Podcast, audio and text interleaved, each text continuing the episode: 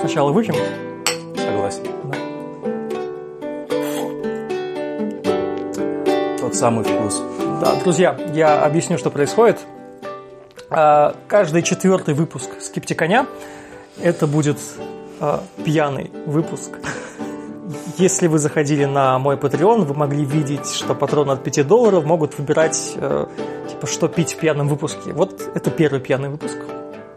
А, У меня в гостях широко известный стример в узких кругах, В крайне узких кругах.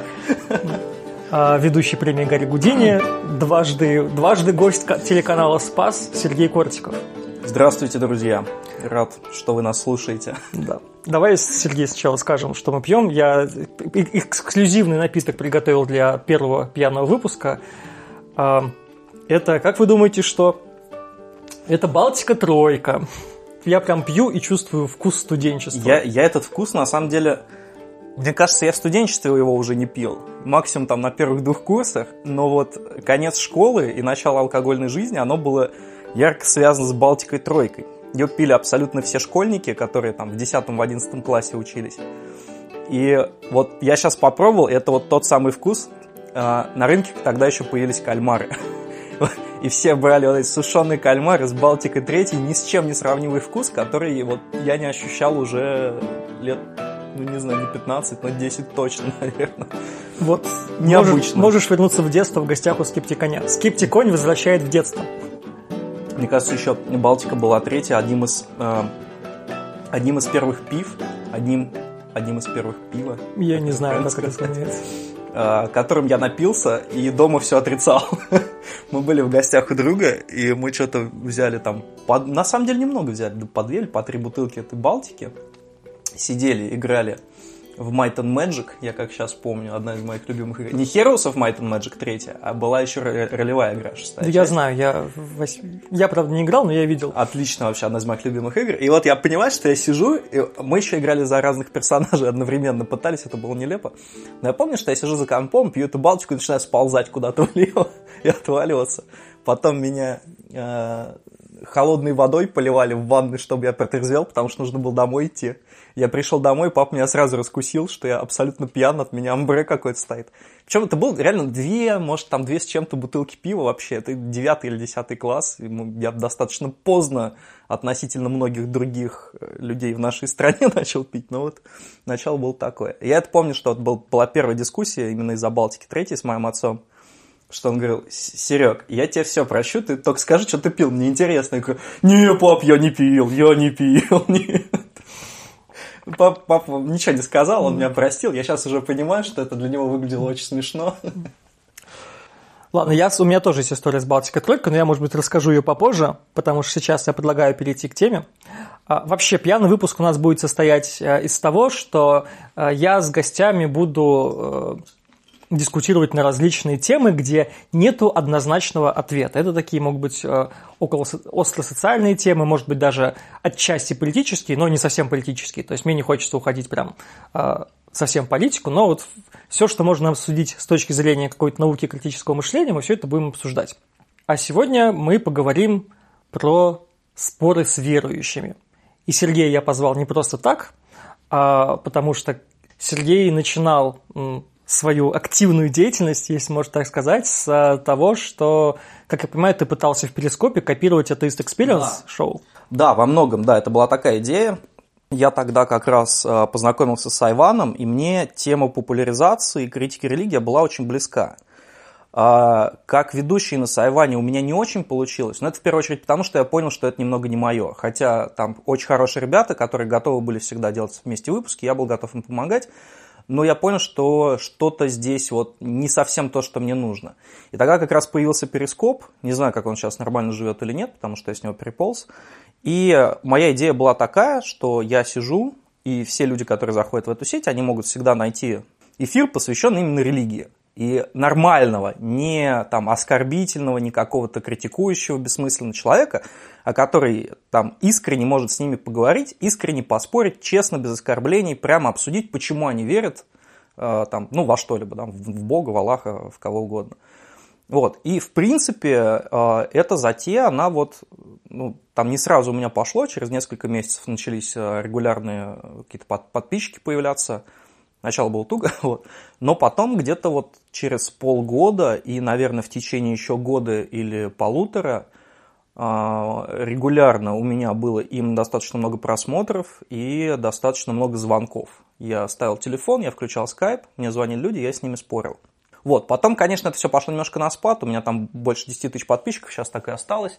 Я по-прежнему туда ретранслирую то, что я делаю на ютубе, но вот это, эта тема, она уже у меня немножко все-таки на спад пошла, но она мне по-прежнему нравится. Если бы у меня была возможность заниматься этим профессионально, то есть не там, уйти с работы это делать, я бы, наверное, в это вкладывался. Но сейчас, пока у меня такой цели нет, это для меня хобби осталось. И раз уж у нас тема про споры с верующими, ты занимаешься этим до сих пор в какой-то степени, занимался этим регулярно на протяжении там нескольких лет, скажи, а, ну зачем? То есть зачем в принципе спорить с верующими? Здесь ответов может быть два разных, и один из них это какая-то объективная польза для общества. Может быть, на это лучше бы Докинс нам ответил, да, зачем это делать. А, и второй вопрос это чисто психологический. То есть меня, я никогда не был верующим человеком, и меня всегда поражала эта идея того, что одни люди рассказывают другим людям про существование очень странных вещей, которые противоречат всему, что мы наблюдаем, и люди в это верят. И они выстраивают свою жизнь так, как будто это правда. Мне это всегда казалось странным, поразительным, мне всегда хотелось это понять, как это устроено.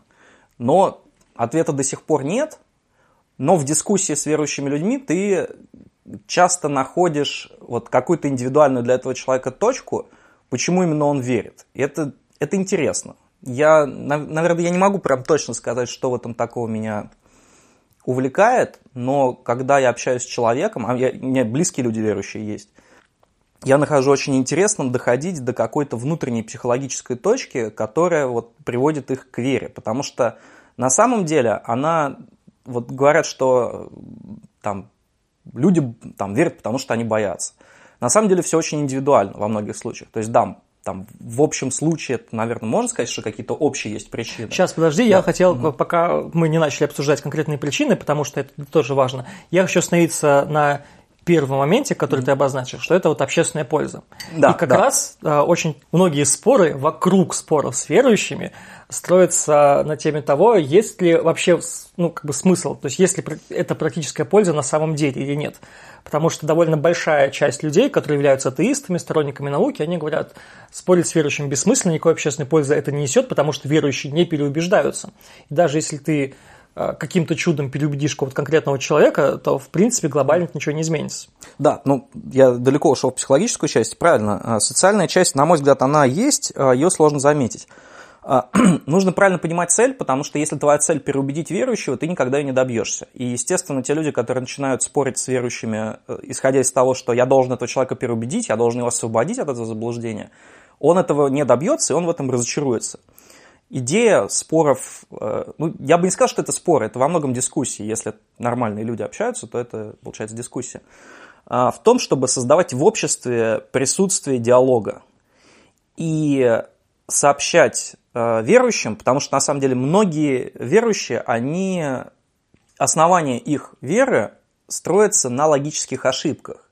И ты, может быть, не поможешь им увидеть, что их вера не имеет оснований объективных, но ты можешь им показать то, какие ошибки они совершают в своем мышлении. И не избавив их от веры, ты, по крайней мере, сделаешь их критичнее. Не обязательно в отношении своей веры, но, в принципе, вообще к суждению. Потому что вот здесь важный момент есть, как э, Мэтт Делаханти из Atheist Experience сказал очень важную вещь, которая мне понравилась. А, вот его спросили, типа, зачем все это делать, зачем спорить? И он говорит, если у вас в голове есть механизм, из-за которого вы всерьез верите в нереальные вещи – в одной части, то, возможно, этот механизм приведет вас к вере в нереальные вещи и в бытовых, и в простых вещах, в политических вопросах, в социальных вопросах. То есть, э, возможно, для многих людей вера не приводит к какому-то ухудшению жизни или ухудшению жизни окружающих, но само наличие такого уязвимого механизма, из-за которого они верят в странные вещи, оно приводит к тому, что они становятся уязвимы и в других областях жизни. И это может мешать и им, и окружающим людям и так далее. Ну, у меня тоже довольно большой опыт общения с верующими, в том числе споров. Ну, мы с тобой были как минимум оба на спасе.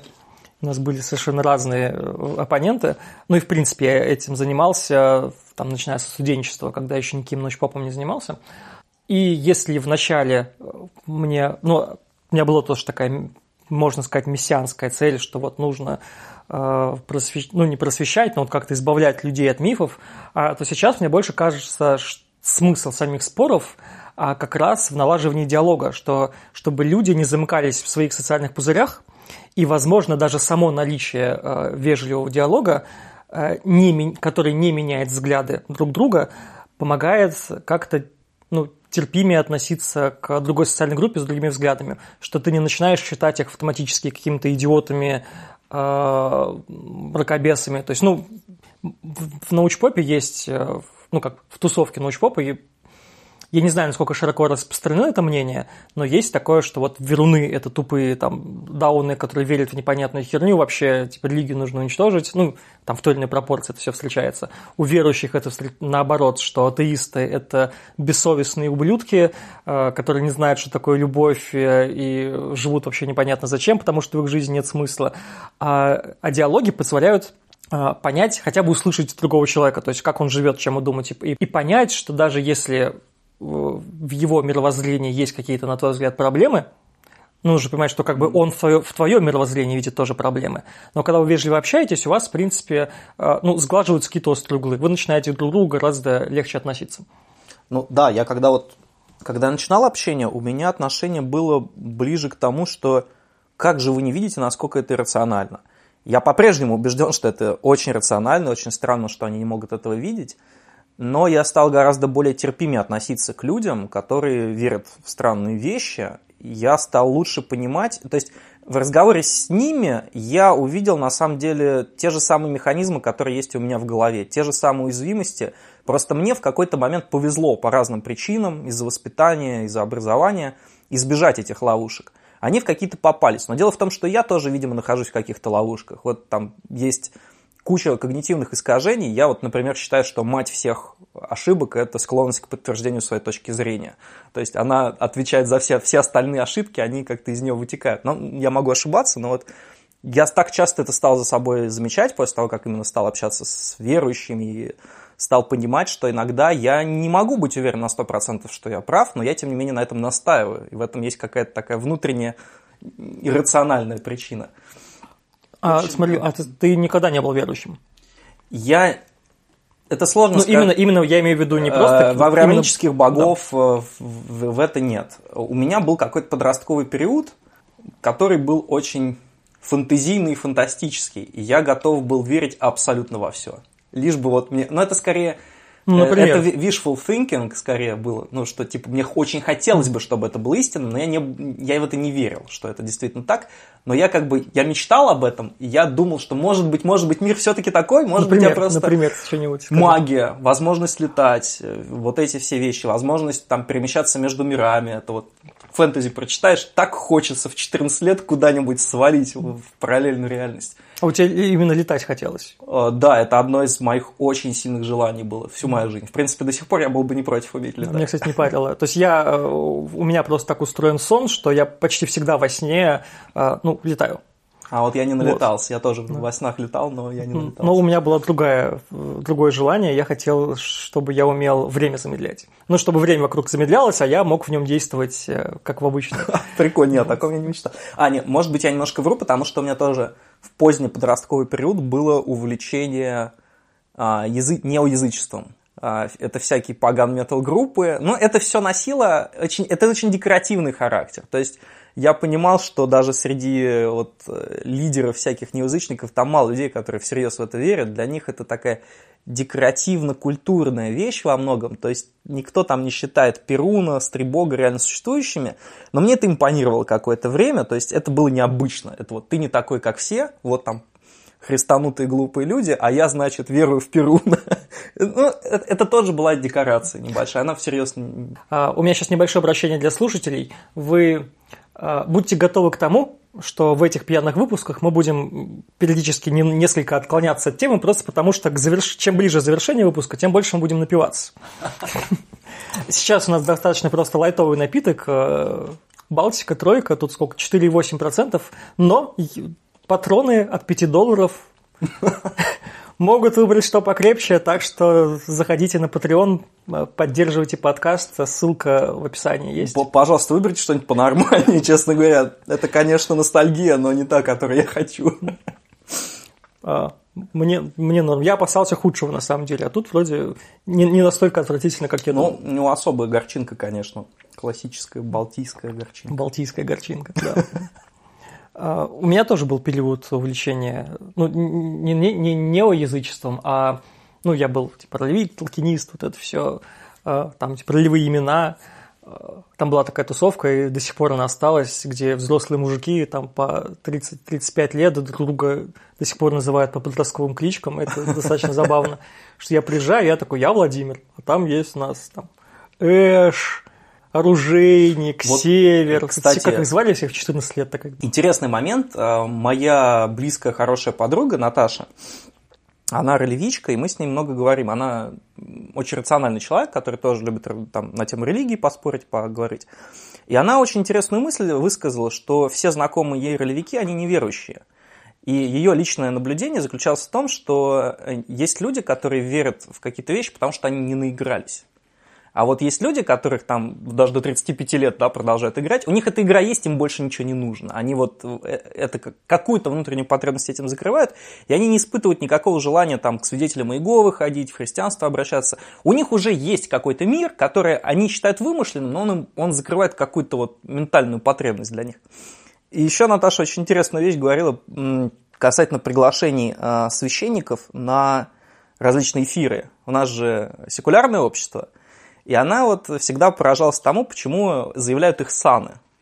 И она предлагала, давайте я тоже приду в костюме эльфа, и меня подпишут. Там типа эльф-волшебник 80 уровня дискутирует там с иеромонахом Кириллом каким-нибудь. Это было бы честно. И как бы Не фор- совсем. Не Да? совсем это было бы честно, потому что для этого должна была быть зарегистрирована организация. То есть, если бы у тебя было какое-нибудь условное НКО, там эльфов, Согласен, да, Да. да. Может быть, тогда это можно было прокатить. стоит подумать в этом направлении, мне кажется. Давай вернемся все-таки к верующим, которые верующие всерьез. А, Как правило, в нашей стране это люди тем или иным образом имеющие отношение к христианству или к исламу. Про ислам мы еще чуть попозже поговорим. Начнем с христианства. У тебя было, ну я многие твои стримы переслушал, к тебе обычно звонили люди, причем, как, ну, если я не ошибаюсь, в основном это были протестанты. Нет, это не были в основном протестанты, хотя было несколько протестантов точно. Там мне интересно, что мне с Запада звонили несколько раз люди, да, и у меня было несколько пост- постоянных э, оппонентов из Америки. А сумел ли ты хоть кого-нибудь как-то переубедить или пошатнуть, или хотя бы чуть-чуть сдвинуть, избавить человека А- от какого-то заблуждения, прям, ну, очень очевидного? Я однозначно это сдвигал. Ну, то есть, меня было несколько писем, когда мне писали люди, но в основном молодые. И они писали то, что они очень сильно пересмотрели свои взгляды на жизнь именно из-за меня. И кто-то говорил, что он перестал верить, а кто-то говорил, что его вера сильно изменилась, и он э, ну, явно стал лучше для окружающих людей из-за того, что его вера изменилась. А те, кто остались верующими, со мной дискутировали, они, мы с ними приходили часто к согласию по каким-то пунктам, и они мне впоследствии говорили, что вот это было полезно, то, что они узнали. То есть они не, у них градус веры не уменьшился, но при этом а, они говорили, что что-то вообще не было полезно, теперь они по-другому немножко смотрят на вещи. Я думаю, что это уже было хорошо, если вот человек может немножко по-другому. То есть он будет оставаться в своем кругу, но когда в этом кругу кто-то скажет вот ту вещь, которую я сумел оспорить, он с этим согласится, он поймет, что нет, это неправильно. Несмотря на то, что у меня с ними одна вера, вот здесь они ошибаются, потому что я это продумал, я это проговорил, и да, действительно, вот здесь есть ошибка. Вот таких случаев было достаточно много, но чтобы я кого-то прям... Пол... В, дискуссии никого переубедить нельзя, это однозначно. Это прям сто процентов. То есть каждый, кто пытается переубедить другого человека в дискуссии, должен задать себе вопрос, как часто он был переубежден другим человеком в дискуссии. Я ноль раз, честно говоря. Но я знаю по своему личному опыту, что после дискуссии, даже если вы остались полностью несогласными, потом когда-то ты сознательно или бессознательно возвращаешься к опыту этой дискуссии и пересматриваешь определенные вещи. И вот я хотел эту мысль развить, что я очень часто споры рассматривал как э, не попытку переубедить другого человека, а как способ самому узнать что-то новое. Я объясню. То есть не то, что мне человек рассказывает там, какой-то факт из Библии, я такой, о, я что-то новое узнал. Не так. А, когда человек выдвигает некоторые аргументы, которых я раньше не слышал и которые я не могу сходу взять и опровергнуть, это меня подталкивало к тому, что мне приходилось гуглить. То есть там человек говорит, что вот э, там классический пример э, про ислам и научную достоверность Корана. Я думаю, потом про это сейчас с тобой поговорим. Где вот, говорит, вот как ты объяснишь, что в Коране все там вот очень точно описано? Э, ты, а не знаешь, ты не читал Коран. Потом ты идешь, читаешь и понимаешь, что там все на самом деле не, не так. Но ты этого заранее не знал. И ты бы никогда бы этого не узнал, если бы ты не столкнулся с таким аргументом в реальности. И мне это мне помогло очень много узнать на самом деле. Да, я, я на самом деле какие-то...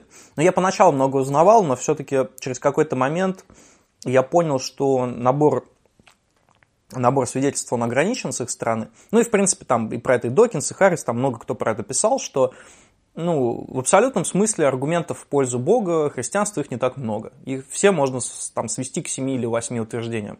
Но да, вот именно какие-то индивидуальные аргументы, они были интересны, зачастую звучали. Сейчас, наверное, прям вот не вспомню какого-то конкретного. Хотел тебя спросить, э, самый глупый аргумент, который ты встречал?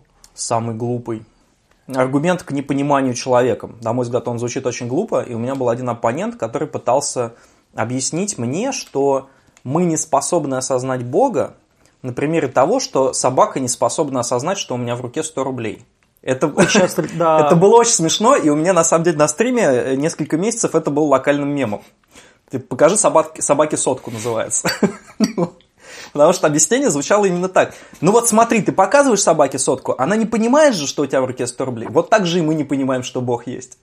Вот аргумент был примерно, не уверен, что он самый глупый, но вот он не запомнился. Ну, в той или иной степени, кстати, встречается довольно часто, причем у сторонников New Age я не слышал, на самом деле, чтобы православные э, хоть раз вот объясняли таким образом. А, а есть люди, которые вот типа New Age, э, для которых Бог это не столько какой-то абстрактный Иисус, а что-то вот какая-то сила определенная, в, которой, в существовании которой они уверены, и они объясняли как раз вот ровно такой аналогией. Да, вот просто тот оппонент, он тоже был не особо таким, он, мне кажется, он хуже меня разбирался в христианстве, просто он был вот, ну, как культурно верующий, да, его возрастили в этой среде, он считает, что он верующий. А, действительно, этот аргумент, он больше от Age встречается, и более того, он не про то, почему наша религия верна, а про то, что почему твои аргументы атеист не верны. Потому что ты слеп. То есть это, это такой э, атакующий аргумент скорее, чем обоснующий. Да? То есть он сразу отрицает э, твою позицию просто за счет того, ну ты же не можешь всего знать. Значит, он есть. Вот и все. Давай, чокнемся немножко. Оп, оп, по пивку.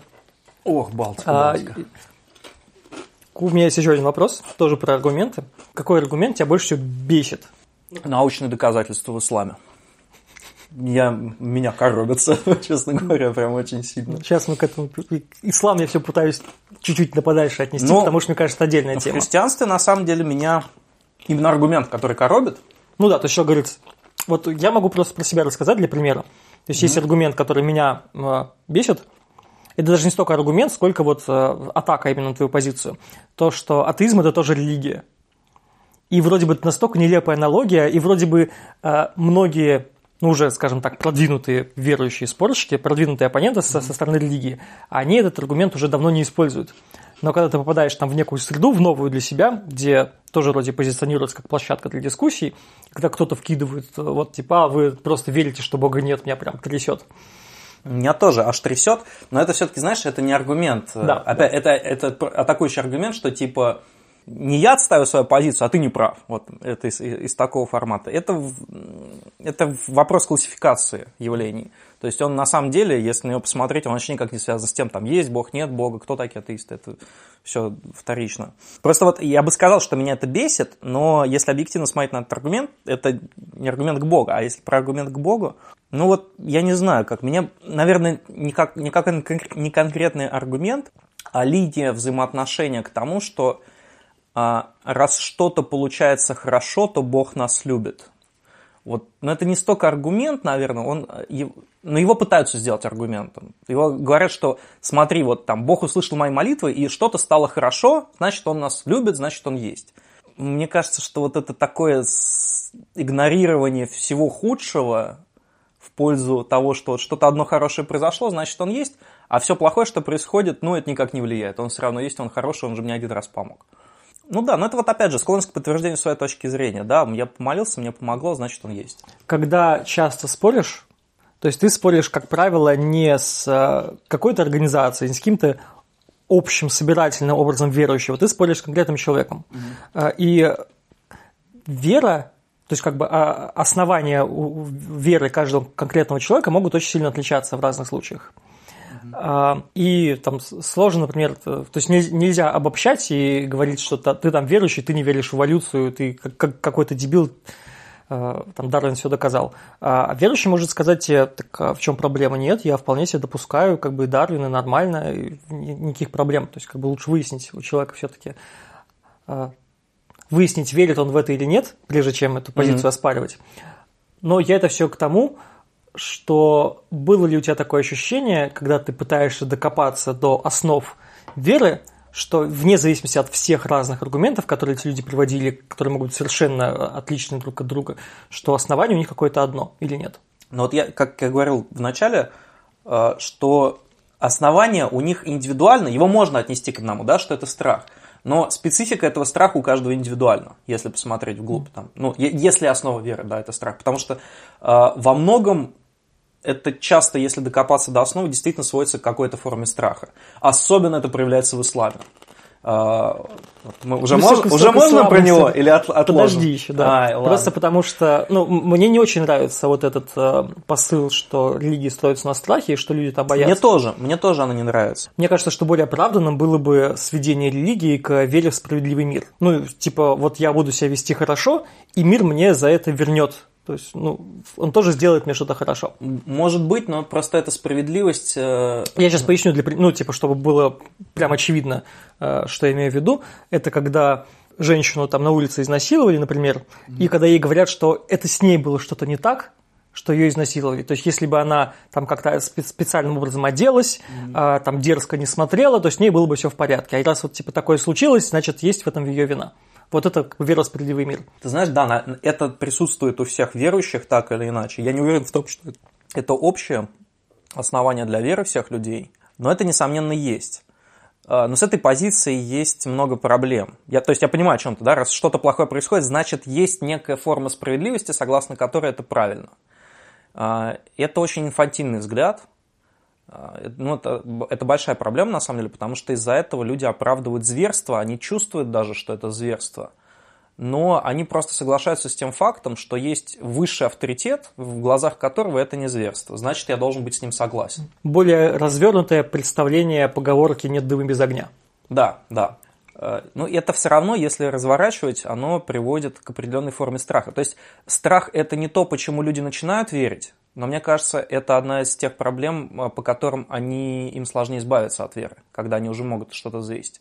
Мне кажется, что вот интересно, когда мы доберемся до нейробиологических основ религии, потому что уже там начинаем в эту сторону копать, но все равно еще непонятно.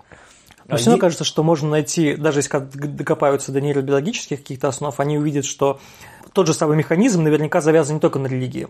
То да, есть... Ну. да. Вот интересная вещь, я не помню точно, где это слышал, это сейчас спекуляция, я прошу прощения, но, насколько я знаю, это было более-менее нормальное исследование, какие зоны мозга активизируются при различных разговорах на разные темы. Сейчас я не специалист, я очень глупые вещи сейчас буду говорить, но смысл сводился к тому, что когда люди говорят о политике и религии, а, то активируются зоны мозга, которые а, отвечают за самоидентификацию. Нам очень легко спорить о том, сколько колец у Сатурна, потому что с нами это никак не связано. Но когда мы начинаем рассуждать, какой строй лучше, какой политик лучше, какой бог существует или какой нет, нам сложнее преодолеть себя, потому что, видимо, эти вопросы, они как-то связаны на нейробиологическом уровне с тем, что мы о себе думаем, кто я такой. То есть ты как будто бы отрезаешь от себя кусок, когда ты пытаешься сдаться в этих вопросах кому-то. Это, насколько я это понимаю, да, это определенная спекуляция, я не могу сейчас точно вспомнить, где это было. Уважаемые слушатели, в скептикане могут иногда присутствовать непроверенные источники, да, особенно не, в пьяном выпуске. Не слушайте меня, пожалуйста, да. это спекуляция, проверяйте обязательно. Да, что мы тут на пьяную голову несем вообще? Звучит логично, во всяком случае, хотя я этого исследования тоже не знаю. Я субъективно могу это подтвердить, как говорят, анекдотичное да, утверждение.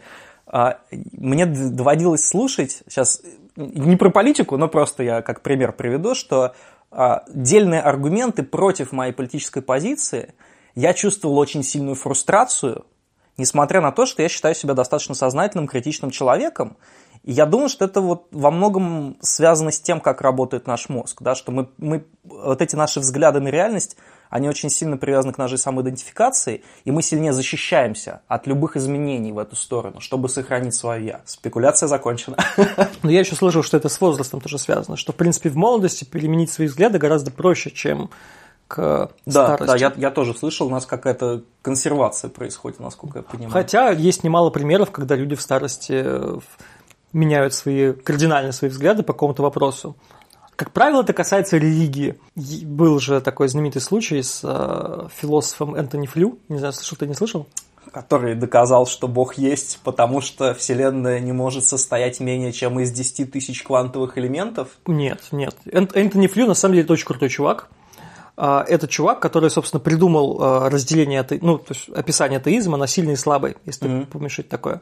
Да, я понимаю. Да. Вот, mm-hmm. вот это он я на всякий случай поясню тем, кто вдруг не в курсе, что сильный атеизм – это когда ты утверждаешь, что Бога нет, а слабый атеизм – это когда ты говоришь, э, ты не делаешь утверждение, ты просто говоришь, а я не верю в Бога.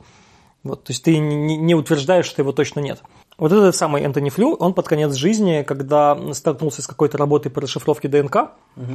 он э, тогда уверовал но он не уверил там в христианстве, его пытаются при привнести к... Я, я про него же говорю, на самом деле. Да? Просто вот эту цитату я видел. Я столько раз встречал Энтони Флю как доказательство существования Бога, что я решил посмотреть, что же он писал. И там была его прямая цитата. Может быть, это было вранье, что это не совсем его цитата.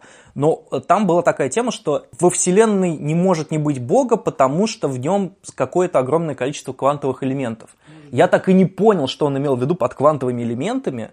Но Кейс вообще интересный, конечно, что... Но это, это что-то старческое, конечно. Да, но и, и все равно его нельзя прям отнести к полностью верующим, потому что он стал верующим, но он скорее поверил в, в деизм. Mm-hmm. Вот, а не в какого-то персифицированного прям бога. А, ну ладно, это мы немного ушли от темы. Я по своему, опять же, хочу переключиться немного на свой опыт общения с различными верующими людьми. Я иногда специально а, очень долгие диалоги у меня были со многими людьми, придерживающиеся религиозных взглядов, как правило, это были протестанты, просто потому что, не знаю уж почему, мне кажется, что протестанты гораздо легче идут на контакт.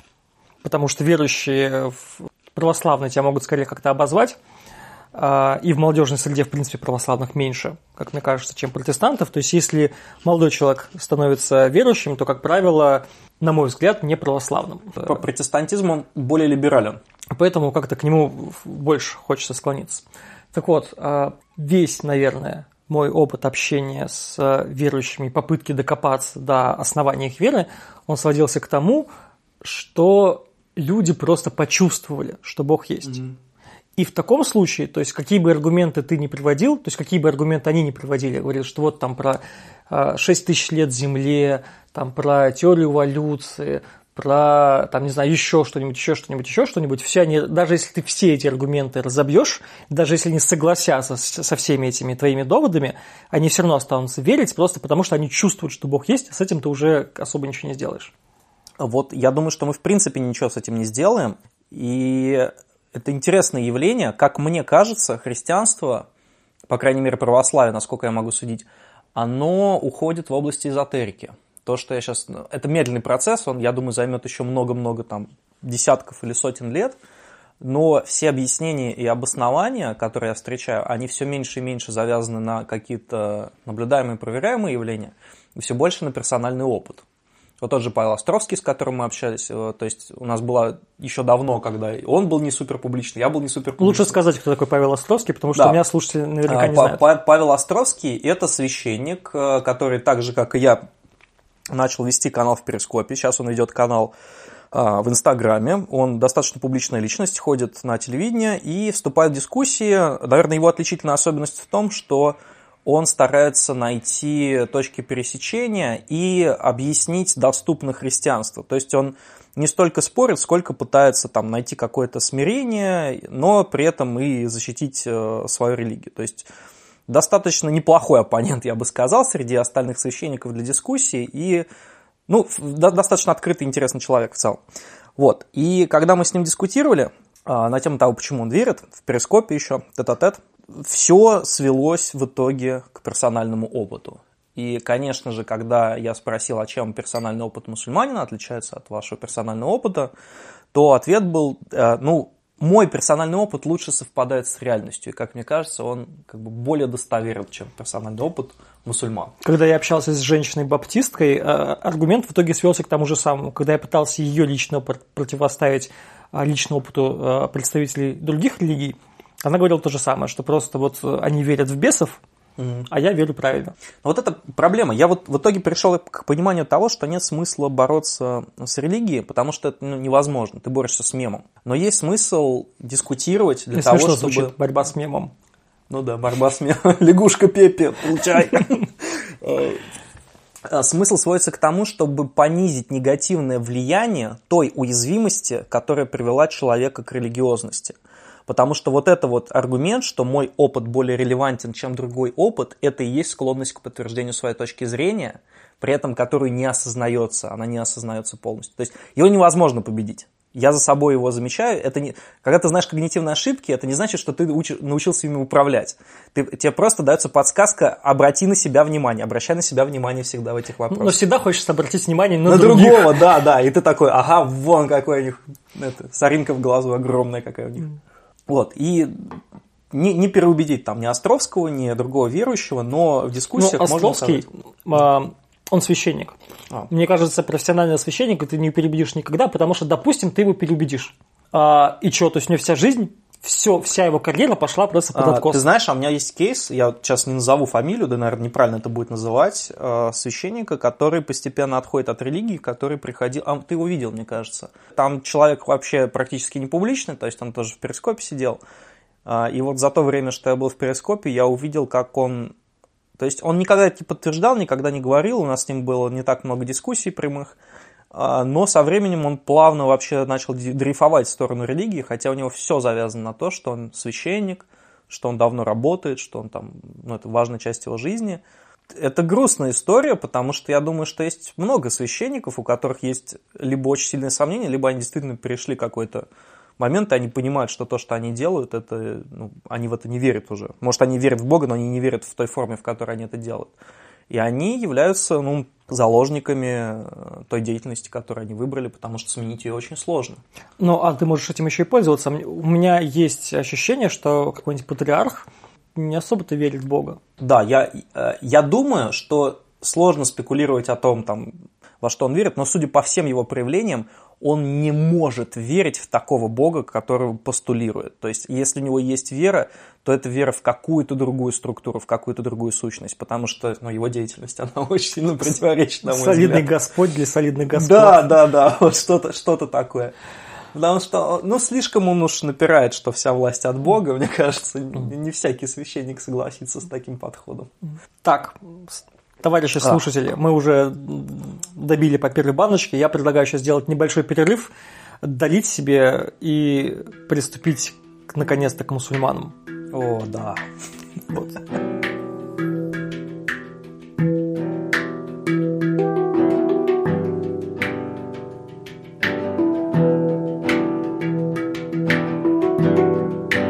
Друзья, мы снова в эфире. А, мы себе налили еще Дзынь. пивка. Давай еще дзыньким, да. И переходим мы, наконец, к исламу. Про него довольно редко говорят в контексте споров с верующими. И я, возможно, знаю почему. Извиняться не хочется. Ну, во-первых, да. Во-вторых, это действительно тема ну, достаточно опасная. И мы все вспоминаем ну, аргумент, который часто там приводят сторонники именно христианства, которые говорят, а попробовал бы ты, а попробовал бы ты это сделать в мечети. Mm-hmm. Вот что, на мой взгляд, на самом деле аргументом, ну, очень плохой аргумент, потому что, мне кажется, мусульмане на него должны обижаться. Потому что, что он выставляет э, мусульман как каких-то агрессивных э, чуваков, которые тебя готовы убить вообще ни за что. А, но я хотел сказать не про это. Я хотел сказать про особенность споров с мусульманами. Я специально гуглил, мне было интересно, потому что с христианами я очень много всего пересмотрел, я сам регулярно спорил, а с мусульманами мало. И мне кажется, потому что у них очень сильно закрытый социальный пузырь. Те дебаты, которые я наблюдал, когда мусульманин выступает и пытается рассказывать, ну, не пытается, а высказывать свою позицию, а, ты слушаешь, и ты понимаешь, как будто он живет в совершенно каком-то другом мире. То есть все, ты не понимаешь, как можно его аргументы в принципе оспаривать, а, потому что они про э, эльфов, например. Ну, как будто, потому что он описывает, что вот э, из-за того, что, ну, я условно сейчас утрирую, нарисую такую картину, что вот из-за того, что у эльфов там у, у, уши острые, а орки, они, значит, темные, поэтому как бы бог есть. И ты слушаешь, понимаешь, а с чего ты вообще взял, что эльфы и орки существуют? То есть там настолько вот нужно уходить в какие-то основы объяснять человеку что вот такой вот предметный спор вообще, в принципе, бессмыслен. Но это мое мнение, может быть, у тебя другое. У тебя, ведь, у тебя просто на канале был такой миметичный персонаж Рашид. Mm, да, ты прав в этом аспекте, по крайней мере, публичные дебаты все, от них другие совершенно ощущения, чем от дебатов с христианами, потому что с мусульманами такое ощущение, вот какая-то параллель как бы со свидетелями ИГО возникает, как будто они договорились с собой, какие вот мы тебя туда отправляем, и ты должен сказать вот эти вещи – и человек настолько ну, зомбирован, наверное, в каком-то смысле, что он выходит, и его задача высказать просто эти вещи и игнорировать, в принципе, какие-то э, встречные контраргументы. Просто, если есть на них ответ, то как бы вот заготовку выявлять, если нет, то нет. То Более есть... того, я еще замечал, что встречные контраргументы, они воспринимают как агрессию в свою сторону. Да, да они менее пластичны. То есть вот публичные дебаты, которые я и ты видел, наверное, много раз, и Докинзы все там, и Сэма Харрисы, у них гораздо меньше пластики, чем у христианских апологетов. Христианский апологет, у них проявляется какая-то личность. У них есть, э, у них есть искренняя вот какая-то личная такая убежденность в этом. А в исламе я очень часто встречал, что именно персональных аргументов очень мало. Есть подборка, как будто вот я набрал со стороны, почему я в это верю, мне объяснили, и вот я теперь прохожу с этими аргументами и доказываю. Но я верю очень сильно, что интересно при этом. То есть вера реально прям очень-очень крепкая, она прям не отпускает. А, но интересный момент. Это публичные дебатирующие, это публичные люди. А звонили мне ребята и разные из ислама. Ну вот Рашид, печально или весело известный персонаж. Лучше рассказать, потому что никто из не знает. Да, Рашид – это человек, с которым я общался на протяжении лет, наверное, двух или трех, почти что с самого начала общения, давно он мне не звонил. Да, это мне так сложно описывать, что это за человек, но дискуссии с ним всегда так хороши, потому что в попытке доказать свою правоту он приводит к крайне аморальные аргументы и пытается их выставить как что-то очень хорошее. Но грубый пример сейчас, то, что, ну, типа там, да, там нужно убивать людей, потому что это хорошо. Вот в итоге многие его аргументы, они сводятся к примерно таким вещам. И это звучит очень забавно, потому что ты понимаешь, что он-то неплохой человек. Может, у него какое-то специфическое мышление, но он не тот человек, который готов там все это реализовать Э, в реальность, но при этом он с, с таким вот прям сильнейшей уверенностью убеждает, что да, да, это правильно, потому что вот так надо делать. И человек интересен тем, что на него не работает вообще никакой контраргумент, абсолютно никакой. Он их, они просто пролетают мимо него, он на них вроде бы что-то отвечает, но в итоге ощущение такое, что просто как будто этого не было, ничего не осознал, ничего не понял. Но это, это отдельный случай. То есть на самом деле мне звонила много мусульман, меньше, конечно, чем христиан, и с ними э, история, в общем-то, ну, такая, что они говорят мне не то, почему они верят во что-то, а то, как их научили отвечать на то, почему они верят. И это у всех проявлялось. И с ними, когда мы докапывались в нормальном диалоге, потому что, ну, тут важно заметить, человек, который позвонит по скайпу какому-то странному чуваку в перископе, это вообще отдельный вид людей. То есть это люди, э, которые не просто верят, но у которых э, с верой связана какая-то внутренняя проблема, неразрешимая, скорее всего. То есть он хочет это доказать или другим людям, или самому себе, и поэтому он звонит. То есть э, есть у них какие-то особенности персональные. Вот. Но те мусульмане, которые мне звонили и пытались отстаивать именно с личной позиции ислам, у них, когда мы докапывались с ними до первопричин, очень сильно проявлялся мотив именно страха. Когда я говорю, а вот что, что будет, если вот ты вдруг вот осмелишься сделать не так. И они говорят, мне страшно. То есть вот от нескольких людей я прям слышал эту фразу, что мне страшно, что я буду наказан. Она ну, по-разному Вот христиан, кстати, этого, ну, публично они во всех случаях не, не, не так не, не говорят, да. То есть там, там тоже присутствует страх, но не в такой форме. Ислам, вот, по крайней мере, то, как в него верят те люди, с которыми я общался, он очень близок к реальной жизни, он очень какой-то физиологичный, он прям как будто, вот в христианство, оно, как мне кажется, оно такое более эзотерично, да, то есть там в конце ты уходишь, ты уже, у тебя нет там твоего тела в привычном смысле, там какие-то другие материи открываются. А в исламе, опять же, по крайней мере, то, как в него верят люди, с которыми я спорил, он очень близок к простым ощущениям человеческим. И там наказание, оно чувствуется очень близким, очень физиологичным. Там, ну вот, какие-то вот животные инстинкты на опасности ислама, они реагируют, видимо, у людей. Ну, возможно, это еще связано с тем, что ислам, он же не просто как сборник притч, как Библия. Ну, во всяком случае, Новый Завет – это а, в основном там такие истории о том, как вести себя хорошо, например. В исламе очень много конкретных инструкций, как себя нужно вести. Это не просто какой-то как Но это, типа, это, а... это свод законов и прямых указаний к действию. Да, да, это прям инструкция, как да. нужно жить. И она целостная, то есть она писалась там, ну, не одним, видимо, человеком, но группой лиц в одно время и в одних интересах, очевидно. В отличие от Библии, да, в которой там Ветхий Завет – это составленный по кускам сборник законов, там, переписанный, скомпонованный, да. Новый Завет – это реально сборник притчи разных там постхристианских, ну, в смысле, там, с момента Иисуса, да, какие истории были с этого момента. Вот. А ислам – это конкретно там, написанный в один короткий промежуток времени труд, в котором, значит, конкретные указания по тому, как управлять ну, видимо, на тот момент военизированной немножко страной, военизированным обществом. Там достаточно жесткие принципы, конечно. Но у тебя есть какой-то ответ на то, как э, спорить с, с мусульманином, если вдруг э, есть такая необходимость? Или лучше просто бежать и сказать, типа, не, чувак, там... Не, ну видишь, опять же, не хочется там сводить всех под э, какой-то mm-hmm. один образ там мусульманин, да? Нет, есть типа, мусульмане татары, веру... например. И... Вот, да, то есть, например, там азиатские направления ислама, они очень мирные в целом.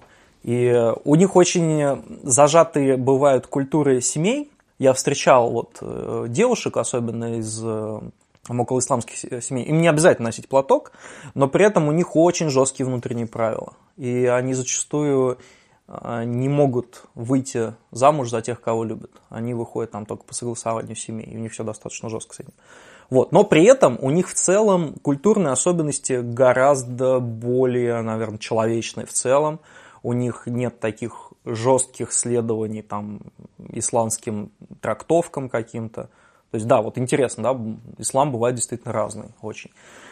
А как спорить? Ну, нет у меня. То есть, это та же самая ситуация, просто человек верит э, в другой вариант. Если тебе интересно спорить с верующими, нужно спрашивать, почему ты веришь. как бы, вот.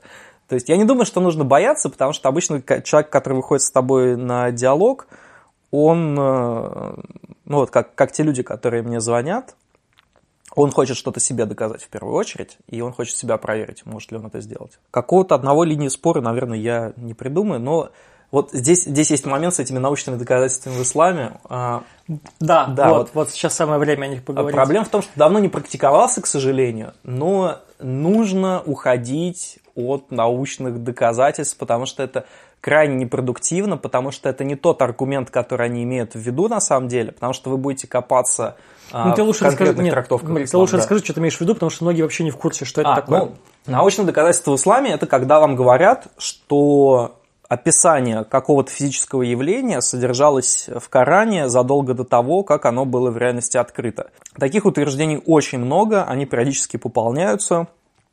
А, вы можете услышать историю про Жака Ива Кусто, который принял ислам, и про многих других людей, которые приняли ислам именно потому, что они не могли больше отрицать, что в Коране содержится там правда о физических законах. Самое смешное э, вот из таких историй это, а, это история про Армстронга, который был первым человеком на Луне. Что да, вот он, это вообще просто. Да, что он услышал там суры, песнопения арабские на Луне, вот, и уверовал в Аллаха. Вот интересно, с Жаком Ивом Кусто была какая-то волна прям, я помню. Потом она немножко сошла на нет, когда вот даже звонившие мне, они уже сами там, мусульмане, начали понимать, что типа, ну да, наверное, это не совсем так. Но потом, когда начался Нил Армстронг, я понял, что, ну, ислам вышел за рамки нашей планеты, можно сказать. На хрестоматийный случай это, наверное, с описанием, э, с описанием развития плода в теле женщины. Да, да, да, да, да. Там очень интересная манипуляция э, переводом идет, потому что Ну, в Коран содержит очень примитивное описание того, как плод развивается. А, никаких оснований э, считать, что люди не могли тогда знать, как развивается плод, не могли видеть там, ну, из-за смертей матерей, из-за выкидышей, они, очевидно, могли как-то это называть, то, что происходит в процессе развития плода. Но нет оснований считать, что эта картина мира какая-то там особо научная или там более продвинутая, чем современные врачи. Хотя мне, господи, это был вообще удивительный случай. Мне писала какая-то девушка, которая, насколько я понял, а, была медсестрой. По крайней мере, она это утверждала. А при этом она не была мусульманкой, она была христианкой. Но она говорила, что поразительно, но ведь в Коране содержится четкое описание развития плода, и я, как человек с медицинским образованием, могу это подтвердить. Я перечитывал несколько раз разные переводы этого описания в Коране, как же развивается плод. И очень сложно натянуть это на научную картину. Это, ну, на самом деле это невозможно. Что-то, Только... что-то про кровяной сгусток. Про... Кровяной сгусток, жвачка, там, значит, там просто какой-то есть специфический термин, который, видимо, был в ходу э, в арабских э, ну, странах когда-то давно. И я с моим поверхностным представлением об анатомии человека все равно могу сделать вывод, что такое описание мог бы сделать любой человек э, в любое время существования человеческой цивилизации, просто наблюдая за злоключениями развития плода в теле женщины. То есть не требуется никаких особых знаний. Но, тем не менее, этот аргумент приводится из раза в раз, и этот аргумент не искренний, в том смысле, что те люди, которые говорят, что они там верят в Аллаха, они его говорят, они не поэтому верят. Это вот один из тех случаев, когда они узнают у других людей, что им нужно сказать атеисту, на что он типа не может найти ответа, угу. да, то есть ну, у них... типа ему нужны научные аргументы, вот типа научный аргумент. Да, да, и это вот один из наборов неопровержимых научных свидетельств, как и, допустим, то свидетельство, что Коран не может написать человек. Вот это тоже один из поразительных. А главное, ты ведь его... Нет, смотри, ты ведь его... Не то, что Коран не может написать человек, а то, что нельзя написать ничего лучше, чем Коран. Да. И это, это настолько, ну, как бы... А, и... А, а как ты это оценишь-то вообще? Невозможно Это неопровержимый аргумент. Невозможно абсолютно никак проверить. Вот, и я к тому, что в спорах э, с мусульманами не стоит задерживаться, на мой взгляд, на попытке объяснить, что вот это вот научное свидетельство, оно не очень научно. А, нужно попытаться добраться именно до причины, почему человек верит. Потому что никто из них не верит, потому что в Коране есть научное свидетельство. Это было придумано уже гораздо позже. Это было придумано апологетами, которые просто, ну, пытались как можно больше придать авторитета Корану. И что... уже после того, как это было на самом деле научно открыто. Конечно, да. То есть они, они пытаются сделать Коран больше, чем он есть, для того, чтобы придать его большей значимости в глазах других людей. Но верят люди не потому, что там есть научное доказательство. То есть, ну, я бы не поверил, например. Есть, э, историю я тоже разбирал на стримах, что если бы в Коране была бы записана, не знаю, точная масса электрона, например, это было бы удивительно, необычно, но я бы из-за этого в Аллаха не поверил, потому что по-прежнему нет никаких оснований верить в Аллаха. И верующие люди это понимают. Они тоже верят не потому, что там содержится точное описание плода. Они верят по другим причинам, и нужно э, осторожно уходить с темы физических доказательств и разбир... ну, вот, э, научных доказательств. Не переходить именно в плоскость того, да, но почему ты в это веришь? Почему ты веришь, что обязательно именно Аллах существует, пусть даже в этой книге написаны там какие-то научные данные? И последняя тема, которую мне хочется затронуть в основном выпуске, это есть ли случаи, когда переубеждать не стоит. Ну, то есть ты видишь верующего, а, ты совершенно точно понимаешь, что он не прав не просто в своей вере, а в своих каких-то заблуждениях религиозных, там других, которые каким-то образом основаны на его вере. Вот, но при этом ты бы не стал его никак трогать вообще. Такие случаи есть, и очень важно чувствовать э, некий социальный этикет, ну, если не говорить чисто про опасные моменты, когда ты споришь с человеком, который представляет из тебя опасность, да, то тут очевидно, ну, тут другие причины, по которым не стоит спорить. Сейчас я тебе а, объясню, в каком контексте я этот аргумент встречал. Э, когда мне э, один знакомый пытался объяснить, зачем не нужно, ну, почему не нужно спорить с верующими, он говорил, что вот есть э, бабушка, у нее, значит, вся семья умерла, дети умерли, там муж умер, она осталась одна, и вот ее, единственное, что ее поддерживает, это вот то, что она верит, что души ее родственников находятся в раю, она может с ними тем или иным образом пообщаться, как-то прийти на кладбище, э, вот рассказать им свои печали, они ее каким-то образом услышат, И вот как же тебе не стыдно идти эту бабушку переубеждать, чтобы она окончательно во всем э, разуверилась? Ну, я бы здесь сказал, что вообще какая у тебя причина есть идти к этой бабушке. То есть я всегда придерживался принципа, я никогда не начинаю диалог о религии, если сам человек к этому не располагает. Мне много раз предлагали мои зрители там, иди в Одноклассники, иди там в чат рулет, ищи верующих, иди вот там паблики ВКонтакте. Я вот сколько не сидел, я понимал, что это сразу создает интересный контент, на, который подтягиваются люди. Но я всегда был против такой позиции, потому что я не хочу навязывать свою дискуссию человеку, я хочу, чтобы человек, которому интересно поговорить на эту тему, как бы нашел меня как человека, который всегда готов поговорить на эту тему, и сам добровольно ко мне пошел. И эта тема вот с бабушкой, да, но это, это это жестоко, на мой взгляд, приходить э, к человеку с темой, которая может быть для него чувствительна, и ты как бы понимаешь, что ты ничем ему не поможешь в этом моменте. Это не значит, что ты должен э, обманывать эту бабушку и говорить, что ты тоже веришь в эти вещи. Но если у тебя есть возможность э, не расстраивать человека, то лучше этого не делать, особенно если ему не интересно на эту тему говорить. Моменты, когда с верующими стоит, не стоит спорить, и это вообще, на мой взгляд, все моменты, когда вы сами лезете с диалогом к человеку, который этого диалога не хочет. Это неправильно просто, чисто социально, культурно, на мой взгляд. Вы можете всегда предложить поговорить. Вы можете сказать, что вам это интересно. Если человеку будет интересно, он, скорее всего, с вами пообщается. И эта тема очень, эм, ну, не, не опасна, но чувствительная в семьях, потому что есть конфликт личных взаимоотношений людей и конфликт взглядов. И тоже, кстати, и политических, и религиозных. Вот эти два, два столпа, они всегда людей ставят в конфликт. Вот. В семьях нужно, конечно, к этому подходить очень осторожно, и какие-то молодые люди, они там часто узнают про атеизм, часто узнают про там, аргументы атеистические, ну не столько атеистические, сколько там антирелигиозные, и они могут негативно влиять на взаимоотношения в семье просто за счет того, что они пытаются вот завоевать чисто психологически какое-то преимущество. Они хотят показать себя в семье, они хотят там с мамой поспорить, с папой поспорить, и за счет этого они могут, конечно, ухудшить отношения. То есть на, надо, надо понимать, какую цель вы преследуете. Если вы понимаете, что человек в том состоянии, когда эта дискуссия может принести ему вред, не надо этого делать, даже если вы уверены, что вы делаете какое-то святое дело и уменьшаете присутствие религии в мире. Мне кажется, это прекрасное завершение основного выпуска. Первый пьяный выпуск скептика не заканчивается. Мы тут уже порядком набрались. Вообще. С пива-то кошмар. Хотя вроде выпили немного. Ой, ну, старость ну, уже, старость. Если вы хотите выбрать, что Скептика News с его гостем пить на следующем выпуске, то заходите на Patreon, кликайте «Стать патроном» и, в общем, можете выбрать. Главное, чтобы это было не какой-нибудь шампанское кристалл, на котором... Не Балтика просто... третья, ребята, come on.